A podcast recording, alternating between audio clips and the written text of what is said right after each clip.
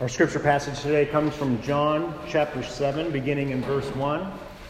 Hear God's holy and authoritative word. After this, Jesus went about in Galilee. He would not go into about in Judea because the Jews were seeking to kill him. Now the Jews' feast of booths was at hand. So his brothers said to him, "Leave here and go to Judea, that your disciples may uh, also may see the works you are doing." For no one works in secret if he seeks to be known openly. If you do these things, show yourself to the world. For not even his brothers believed in him. Jesus said to them, My time has not yet come, but your time is always here. The world cannot hate you, but it hates me because I testify about it that its works are evil. You go up to the feast. I am not going up to the feast, for my time has not yet fully come. After saying this, he remained in Galilee. But after his brothers had gone up to the feast, then he also went up, but not publicly, but in private. The Jews were looking for him at the feast and saying, Where is he? And there was much muttering about him among the people. While some said, He is a good man, others said, No, he is leading the people astray. Yet for the fear of the Jews, no one spoke openly of him. About the middle of the feast, Jesus went up to the temple and began to teach. The Jews therefore marveled, saying, how is it this man has learning when he has never studied? So Jesus answered them, My teaching is not my own, but it is he who's but his who sent me. If anyone's will is to do God's will, he will know whether the teaching is from God or whether I'm speaking on my own authority. The one who speaks on his own authority seeks his own glory, but the one who speaks seeks the glory of him who sent him is true, and in him there is no falsehood. Has not Moses given you the law? Yet none of you keeps the law. Why do you seek to kill me? The crowd answered, You have a demon. Who is seeking to kill you? Jesus answered them, I did one work, and you all marvel at it. Moses gave you circumcision, not that it is from Moses, but from the fathers, and you circumcise a man on the Sabbath. If on the Sabbath a man receives circumcision so the law of Moses may not be broken, are you angry with me because on the Sabbath I made a man's whole body well? Do not judge by appearances but judge with right judgment. The grass withers and the flower fades. You may be seated.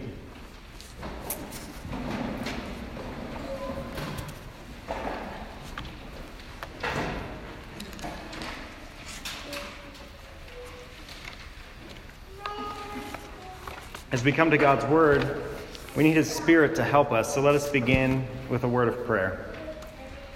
Gracious Heavenly Father, we thank you for giving us the revelation of your Son, passed down through the ages, codified in your word, and that your Spirit still speaks to us through it. Please give us ears to hear today. Illuminate your word to our hearts. May it have its full work. It's in Christ's name we pray. Amen. To get you up to speed on where we're at in John. This is the beginning of a new scene. We were in John chapter 6 for a few weeks as Jesus had fed the multitudes uh, with five loaves and two fish. And then there was this long discourse about him being the bread of life. And we're told he stays in Galilee for a while and in the kind of the outside area, not in Judea, because he was, we're told here, the Jews were seeking to kill him. The religious leaders didn't like what Jesus was doing, and so he was finding some refuge on the outer edges of this area. But we're kind of picking back up on a scene that we had left a while back. And it was this scene where uh, on the Sabbath day, Jesus was in the temple and he found this lame man who was unable to walk. And he was laying there and had been an invalid for 38 years. And Jesus not only heals the man on the Sabbath, but also commands him to take up his bed and walk. And it's kind of the first real controversy Jesus gets into in Jerusalem, at least in the way in which it has kind of doubled down on him taking authority that the religious leaders did not like. And so Jesus has stayed away. Uh, the Feast of Booths is happening now at this time, we're told in this passage. Uh, so it's likely that since the multitudes and the, the feeding and all the things that we just got through in John chapter 6, about six months has passed. He's continued to teach in the synagogues and continued to likely do many more signs. If you're not familiar with what the Feast of Booths is, uh, this is one of the three main feasts of the, of the people of Israel, especially at this time. Uh, and it's, it's this time where everybody comes and lives in a tent in Jerusalem. Now, people from as far out as possible, even those who live outside of Israel, you know, out in the dispersed areas, uh, would come in and they would build these uh, little huts or tents or what, what, what have you, and they would live in them for eight days. People that even lived in Jerusalem would go up onto their top of their houses and they would build these kind of hut things, and they would also live in them for eight days. It was a reminder of their sojourning in the wilderness when they lived in tents, and it was also an imagery of living in the presence of God. The, the geographical location, that Jerusalem was center to the life and worship of his people because that's where his presence dwelt. And so they all came and lived as close as possible to the temple. And so this would have been a time when lots of people would have been in Jerusalem.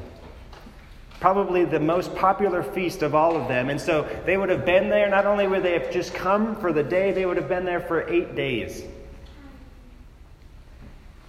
And it kind of sets up our scene here. There's this controversy now in the background. Jesus has stayed away, and yet now the big feast is coming. Our passage today touches on a lot of different things, and we'll go through those things, but the main idea that Jesus really gets to is at the end, and he exhorts the people listening to him, and he exhorts us to judge with right judgment to judge with right judgment. The people in this passage are seeking to judge who Jesus is based on appearances. We too, uh, we, we make our judgments on limited information based on appearances, but Jesus is calling us to a different type of judgment. And so this is where we want to go with our text. So we can even just do a quick cursory uh, overview here. Think about the things that people are saying about Jesus by mere appearances.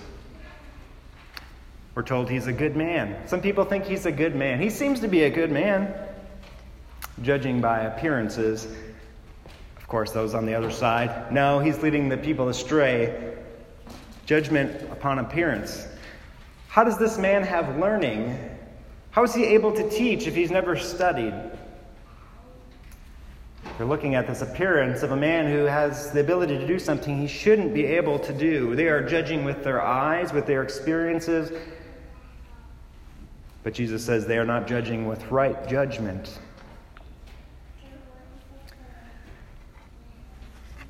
We'll just go through our text here kind of in a systematic way and at the end, hopefully, give some points of application. So, beginning in verse 1, we talked about Jesus not wanting to go into Judea because the Jews were seeking to kill him. Jesus' conflict with the Jews is becoming more severe as John is bringing us through this narrative. It's becoming more pointed. Jesus knows uh, that his engagement, his public ministry, especially in Jerusalem, is going to heighten those tensions.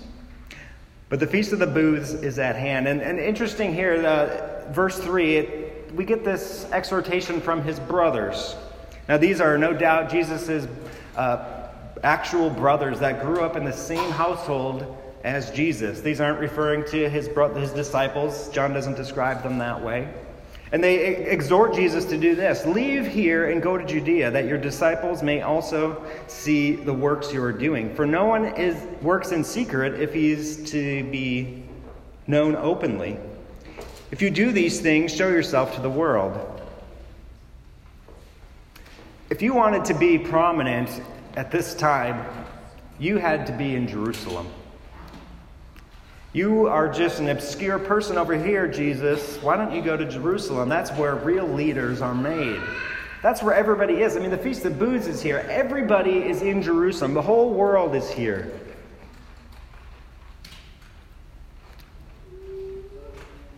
Why don't you go there and show yourselves? This would have been the way to become prominent. It would have been the way to become the megachurch pastor that Jesus so often does not do.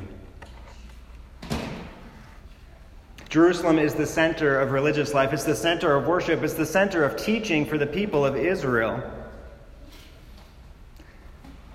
I kind of wonder if his brothers are saying this a little bit sarcastically or a little bit of a jab because we're told in verse 5 that not even his brothers believed in him.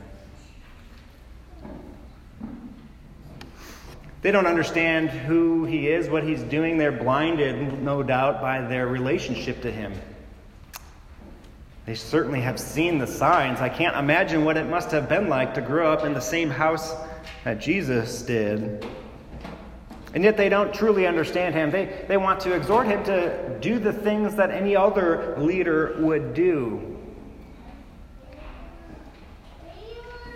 Jesus responds to them in verse 6 by saying, My time's not yet come. Your time is always here. Jesus really spoke about this back in chapter 6 and some of the earlier passages in John that he is here only to do the will of the Father. And so Jesus is restrained from acting except in the Father's timing and will. He says, My time has not yet come. He's not able to just freely go whenever he would want. The Father has specific time and plan for everything Jesus does. But he says, Your time is always here. You are free to go. You're part of that world over there. They've not yet believed in him, and so they are operating in a different sphere. He says, The world cannot hate you but it hates me because I testify that its works are evil. You go up to the feast, I'm not going to the feast, for my time has not yet fully come.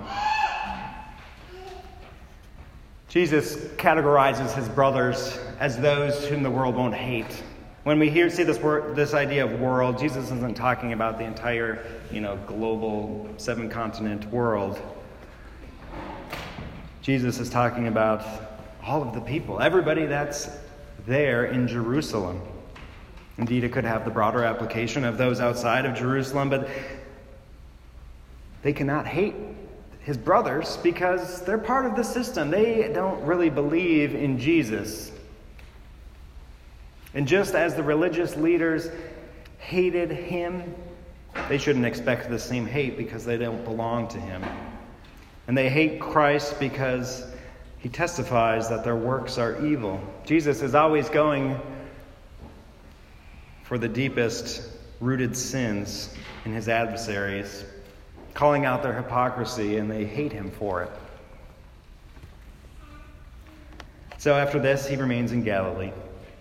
But after his brothers had gone up to the feast, he also went, not publicly, but in private. The Jews were looking at this for him at the feast, saying, Where is he?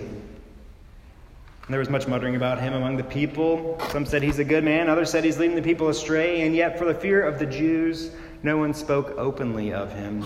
Jesus has no doubt been viewed and seen and interacted with tens of thousands of people, and he's the buzz of the town. And people don't know what to make of him. We have this scene where they're wondering why he's not there. We're, you might be tempted to see the words of Jesus back there that he's not going to go. Uh, and then he actually goes as maybe he lied. I want to assure you that's not what happened here. Uh, the way that we kind of translate things can, can often give us some false impressions, but it is the case that Jesus did not go with his brothers immediately. He was not going to go yet. And part of the reason he was not going to go yet was because of all of this buzz, all of the conflict, all of the things that are leading up ultimately to Jesus' death. It's all building.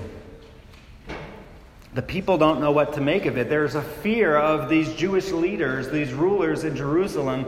And so people are unwilling to speak openly about it. You know, it's kind of like, what do you think about Jesus? It's kind of like, uh, you know, think of, we're in a political cycle now. You don't really want to talk too openly about it. What do you think of this guy? because you wouldn't want to accidentally be overheard, perhaps.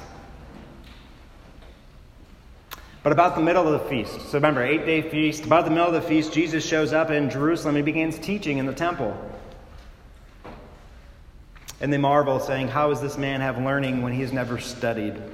So Jesus shows up, and we're told at least before the middle of the feast. He shows up maybe a day late, maybe whenever it was enough time had passed. And I wonder if part of the reason why he doesn't show up at the beginning, and we're told he shows up privately and not publicly, is to avoid the very thing that tried to happen to him back in chapter 6. If you remember, when Jesus fed the 20,000 people with all of this bread and, and fish, they tried to make him a king. And later on, as Jesus comes into Jerusalem, ultimately leading up to his arrest and death, there's this triumphal entry. You might be familiar with it, you know, where everybody throws down their coats and has these palm branches and says, Hosanna! This is his triumphal entry. Here's our king. Jesus doesn't show up in that public way. He's avoiding that type of scenario. Instead, comes a little late, but he does show up and begins to teach. And he teaches this My teaching is not my own, but it is he who sent me. If anyone's will is to do God's will, he will know whether the teaching is from God or whether I'm speaking on my own authority. The one who speaks on his own authority seeks his own glory, but the one who seeks the glory of him who sent him is true, and in him there is no falsehood. There's this practice in rabbinical tradition, the rabbis uh, would always appeal to a higher authority. There's, there's a long history of the writings of the rabbis of Israel. You can still find them to this day and read them for yourselves. I imagine they are still writing them. And there is this continual practice of appealing to something higher than yourself or something that came before. Not coming in your own authority, but coming in the authority of, well, this highly revered rabbi, certainly Moses or Abraham, all of these kind of figures, drawing back specifically in this historic authoritative line was very important in the rabbinic tradition. And so Jesus is coming and he's kind of taking that form here. He's saying, uh, My teaching is not mine, but it is his who sent me. And Jesus is appealing ultimately to the highest possible authority. Just like the prophets who would have come and said, Thus saith the Lord. And you better listen. Jesus is saying, I am coming from the one who sent me, my Father who's in heaven who has sent me. I don't speak on my own authority. I don't seek my own glory, but only the glory of the one who sent me. And then he gets into this real debate that has been happening since he left Jerusalem. This real debate about the Sabbath and his healing of this man and whether or not that was okay. He says, Has not Moses given you the law, and yet none of you keeps the law? Why do you seek to kill me? The crowds answered him, You have a demon. Who is seeking to kill me, kill you? Just a few comments here. They think Jesus is fanatical. He's paranoid. Likely, some of these people think he's lost his mind. And in some ways, it's probably true that they don't understand the religious leaders' plans at this point, although Jesus has and knows all things. But Jesus goes on to say, I did one work and you all marveled at it. Jesus healed this one man. That's what this is all about. This one work was healing this one man in Jerusalem, in the temple, on the Sabbath, and telling him to take up his bed and walk. This is what has most angered the religious leaders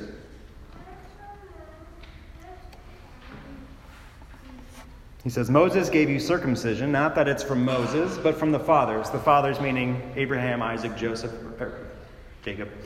Um, Abraham, the first one to get the sign of circumcision, right? So this predates even Moses. Okay, so you got you have this right that you're supposed to follow, and you circumcise a man on the Sabbath.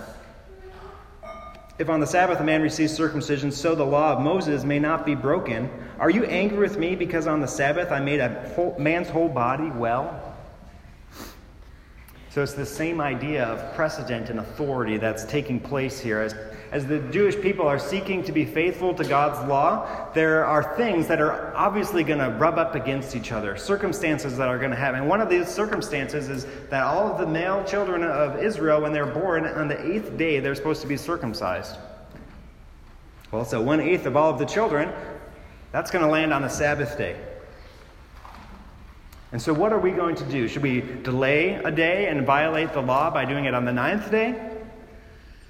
Because it would be a work to do something like that, at least in one sense. But no, in order to uphold the law of Moses, in order to uphold all of the things that transcended it, Abraham came long before Moses ever showed up. Indeed, this must be allowable as a work of necessity.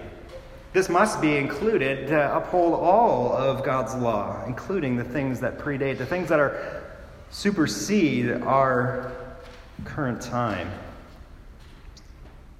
The rite of circumcision uh, took precedent on the Sabbath because it came before. Circumcision is considered at this time, there was a, a phrase, it's, it's a perfecting act. It was a perfecting act. That meaning uh, it, it, took somebody from a state of imperfection and into perfection. It, it, it, marked the people of God as being included in the covenant. It was one of the things that was required, and so it was a perfecting act, and therefore allowable on the Sabbath. And Jesus is saying his healing is rooted in a higher precedent than even God's perfecting act of circumcision. He's made a man's whole body well. They are judging him for healing a man on the Sabbath, but they make an exception over here for circumcision, and Jesus is saying, My act is just like this, and actually it's far greater than this. And the works I'm doing are not just works from Abraham and the things set down, but from God Himself. And yet you are angry. You judge by appearances. Do not judge by appearances, but judge with just judgment. Jesus is taking these men to task. He's, in some ways, the great debater here. He is taking their own logic and using it to show them he's not violated anything. In fact, the thing he is doing is great and to be celebrated. Course, that is not going to be the case, that they are convinced by his argumentation, and instead it continues to enrage them. They probably feel like their credibility is being threatened, looking foolish before all of the people. This passage is a bit difficult for us to think about how it applies. Right? Okay, so Jesus talks about this. He defends himself. He, he comes, the Feast of Booths is here. There's, there's a lot going on. But we don't really have these controversies, at least not these ones. We, you know, should you circumcise somebody on the, that's that's so far removed from our minds. We don't worship in a specific location. All of the things that are happening here are, are pretty foreign to our context. But I think this whole passage for us highlights this idea of right judgment in a way that can be very helpful for us. See, if we all hold to preconceived judgments about who God is, about who Jesus is, it can blind us to his actions and his words. One of my favorite verses is from Proverbs chapter 14, verse 12. It says this There is a, there is a way that seems right to a man but its end is the way of death. There's a way that seems right to a man, but its end is the way to death. This seems like the right thing to do. Judging by all outward appearances, this seems right. My own judgment, my own calculations seems like this is what I should do, but ultimately that path will lead to death. It highlights for us our limited ability to judge fully all of the things in our lives, all of the ways in which God is working, we can convince ourselves that we are right about things, and it can blind us to true paths of life. We think about this passage and we see some of the, the ways in which the people are not understanding, not judging correctly. It sounds somewhat like our culture. Think about the broader, uh, you know, conversation about Jesus and scholarship and the news, whatever, what have you. Some might esteem Jesus as a good man. He was a good teacher. Certainly, he existed. He lived in Nazareth. You know, we talked last week about Thomas Jefferson and his cobbled together Bible, the moral teaching, the teachings and morals of Jesus of Nazareth. Right? He was a good man. Of course, there are others who would deny him outright, like these people. No, he's deceiving the people. People who follow the teachings of Jesus are deceived.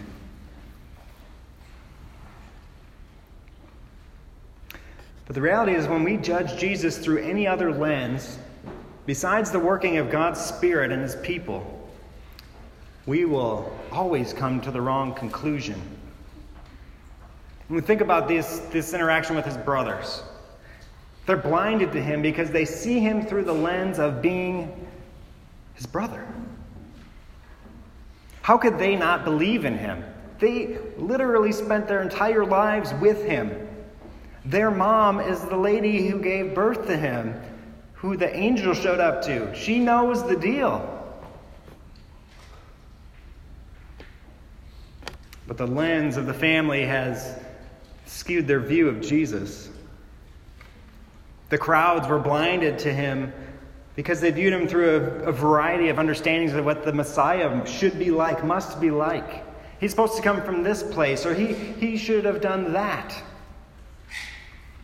They're blinded because of their preconceived notions.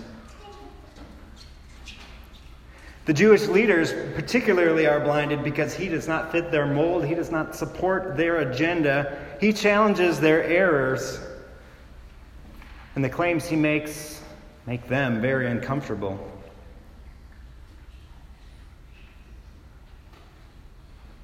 The lens has blinded them to hearing who Jesus is. We may not see Jesus as our brother, literal brother. We didn't grow up in his house. And we may not even come to church with any understanding of what the Messiah is supposed to be like, who he is now. We don't even know what the word Messiah means. We know it's a concert around Christmas time, maybe. But we all bring our own ideas, our own lenses through which we view who God is.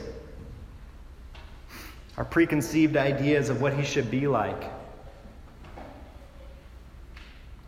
We might be viewed to tempt, uh, be, be tempted to view Him as an ally of our causes, or our success, our family our political party. You know, God, if Jesus was here, he would totally be on my side on every argument I've ever made in my entire life. Right? That's a way in which we've distorted our lens of who Jesus is. We might be troubled by our view of fairness. God wouldn't be like that. A loving God wouldn't do that. Have you ever heard this one? I can't believe in a God that would be like that. If God's like that, I won't even believe in him. And it's worse when it reaches down into our sin. That's where we get most blinded to who Jesus is, to what God's revealed about himself. This doesn't often happen very consciously. We don't often think this way uh, up front. We wouldn't necessarily say these things, but at least implicitly, in the back subconscious mind, we act and live this way. God doesn't really care when I do this. We build a culture in our churches where, you know, as long as we are self sufficient individuals, relatively successful, we get married, we have a few kids, our kids don't go too wild, we give the right amount of money. You know, I have it going on. But God doesn't really care about all of this stuff that is written down. I can excuse away the things that are difficult. Conveniently, Jesus has shown up and he's done away with all of the parts of the Bible that we don't like.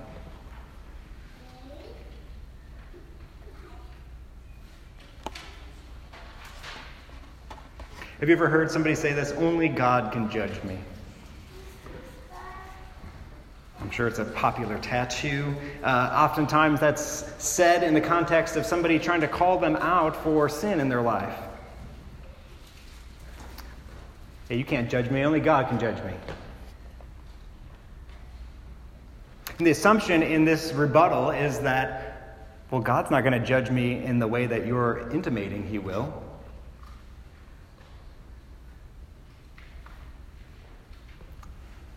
But nothing could be further from the truth.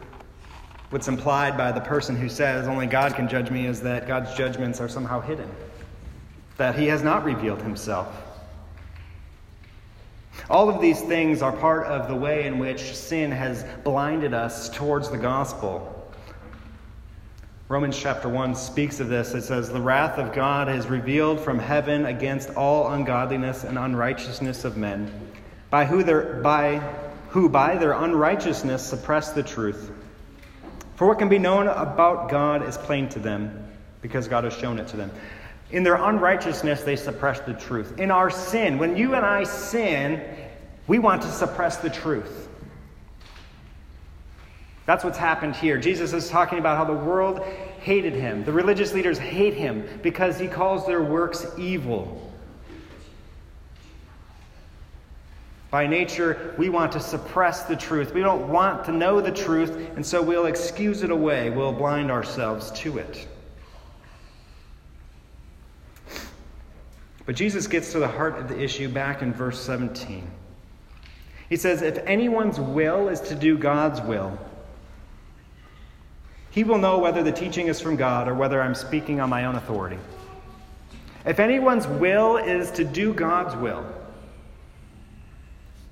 and this is the great division of the people who are in the world and the people who belong to Jesus.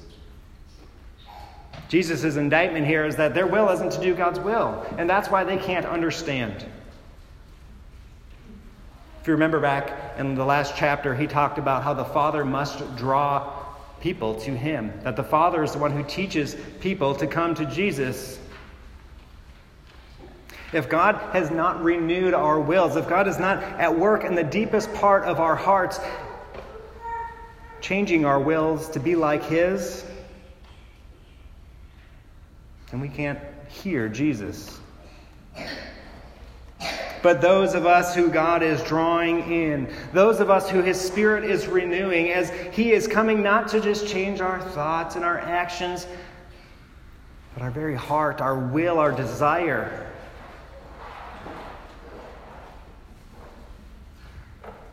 Then we'll know whether or not this teaching is from God. And so we see this idea and we think, oh, well, you have to be perfectly doing God's will. And I want to assure you that none of us do that. We are all self seeking, sinful people. We all suppress the truth and unrighteousness. We all have division in our motivations. We all simultaneously confess with our mouth our allegiance to Christ and then refuse to obey what he says. It's the war of the flesh and the spirit. Well, then, how shall we live? Why does this matter? Why, what's our only hope here? Well, our only hope is found in the Father working through the Spirit to draw us to the Son. Perhaps we find ourselves being far off, being unable to hear.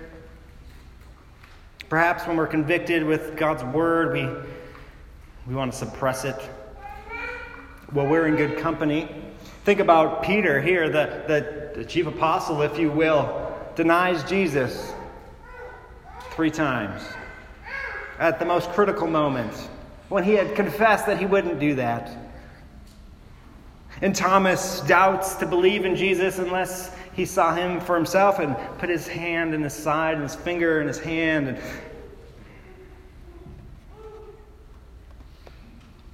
Or maybe we have loved ones who we feel are far off. Jesus' own brothers don't believe in him. Nicodemus never believed in him in chapter 3. The Apostle Paul was the greatest persecutor of the church at the time. And yet we see all of these people.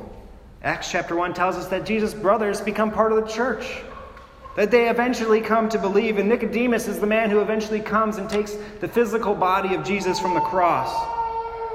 And of course, we all know the story of the Apostle Paul, the persecutor of the church, who is in a moment miraculously changed and then becomes the apostle to the Gentiles. Perhaps the most fruitful ministry in the history of the church.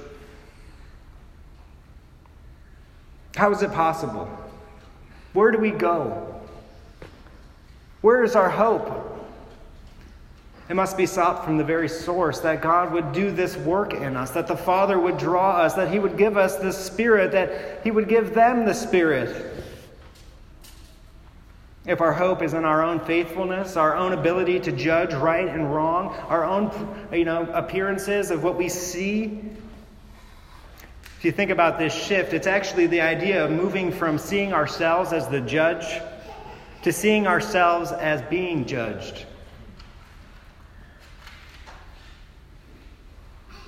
The posture of those who have come into God's kingdom is one of great humility, great submission. Think about there's this, this imagery of the, uh, the tax collector uh, in, the, in the temple praying, and the Pharisee, and the Pharisee is he's thanking God for how great he is. Lord, thank you for giving me all my success. I mean, it's not unlike us. Lord, thank you for all the things we give. Thank you for all of the things we can do. Thank you for the gifts you've given to me. Thank you for my family. Thank you that I've not fallen into these sins. Those aren't necessarily bad prayers. But the one who went home justified, his prayer is God, have mercy on me, a sinner. He wasn't pleading a case, he wasn't praising his name. He knew his place before the judge.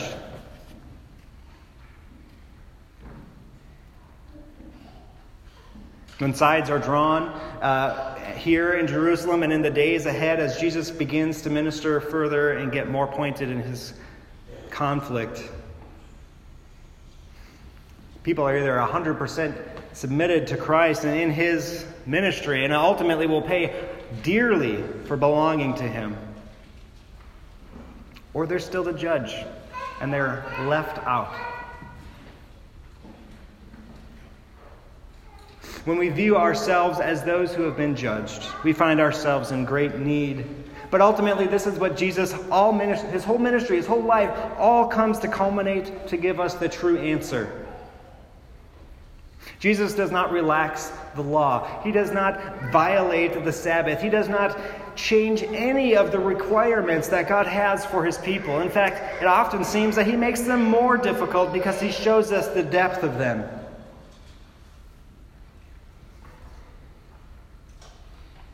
Our response should be like the man in Mark chapter 9 who is seeking to have Jesus heal his son. He says, If you believe, the man says, I believe, help my unbelief. I believe. Help my unbelief. And that is what the confession of the Christian faith is all about. We believe not because we have made the, the right judgment, because by all appearances, this is, of course, the thing we should do. We believe because God's Spirit has brought us to a place we would never bring ourselves. We believe because we see ourselves as the ones being judged and we see our great need and we see that Jesus is the only one that can do anything about it. The one who took upon himself our judgment, who reversed the entire idea of judgment completely, giving us his perfect righteousness, taking our sin, taking our death, and giving us his life. May we judge with right judgment seeing ourselves in the story correctly. May we cry out to Christ, confessing that we believe and yet we need help in our unbelief. May we find our hope in the Father working through the Spirit to bring us to His Son. In Christ's name we pray. Let's pray together.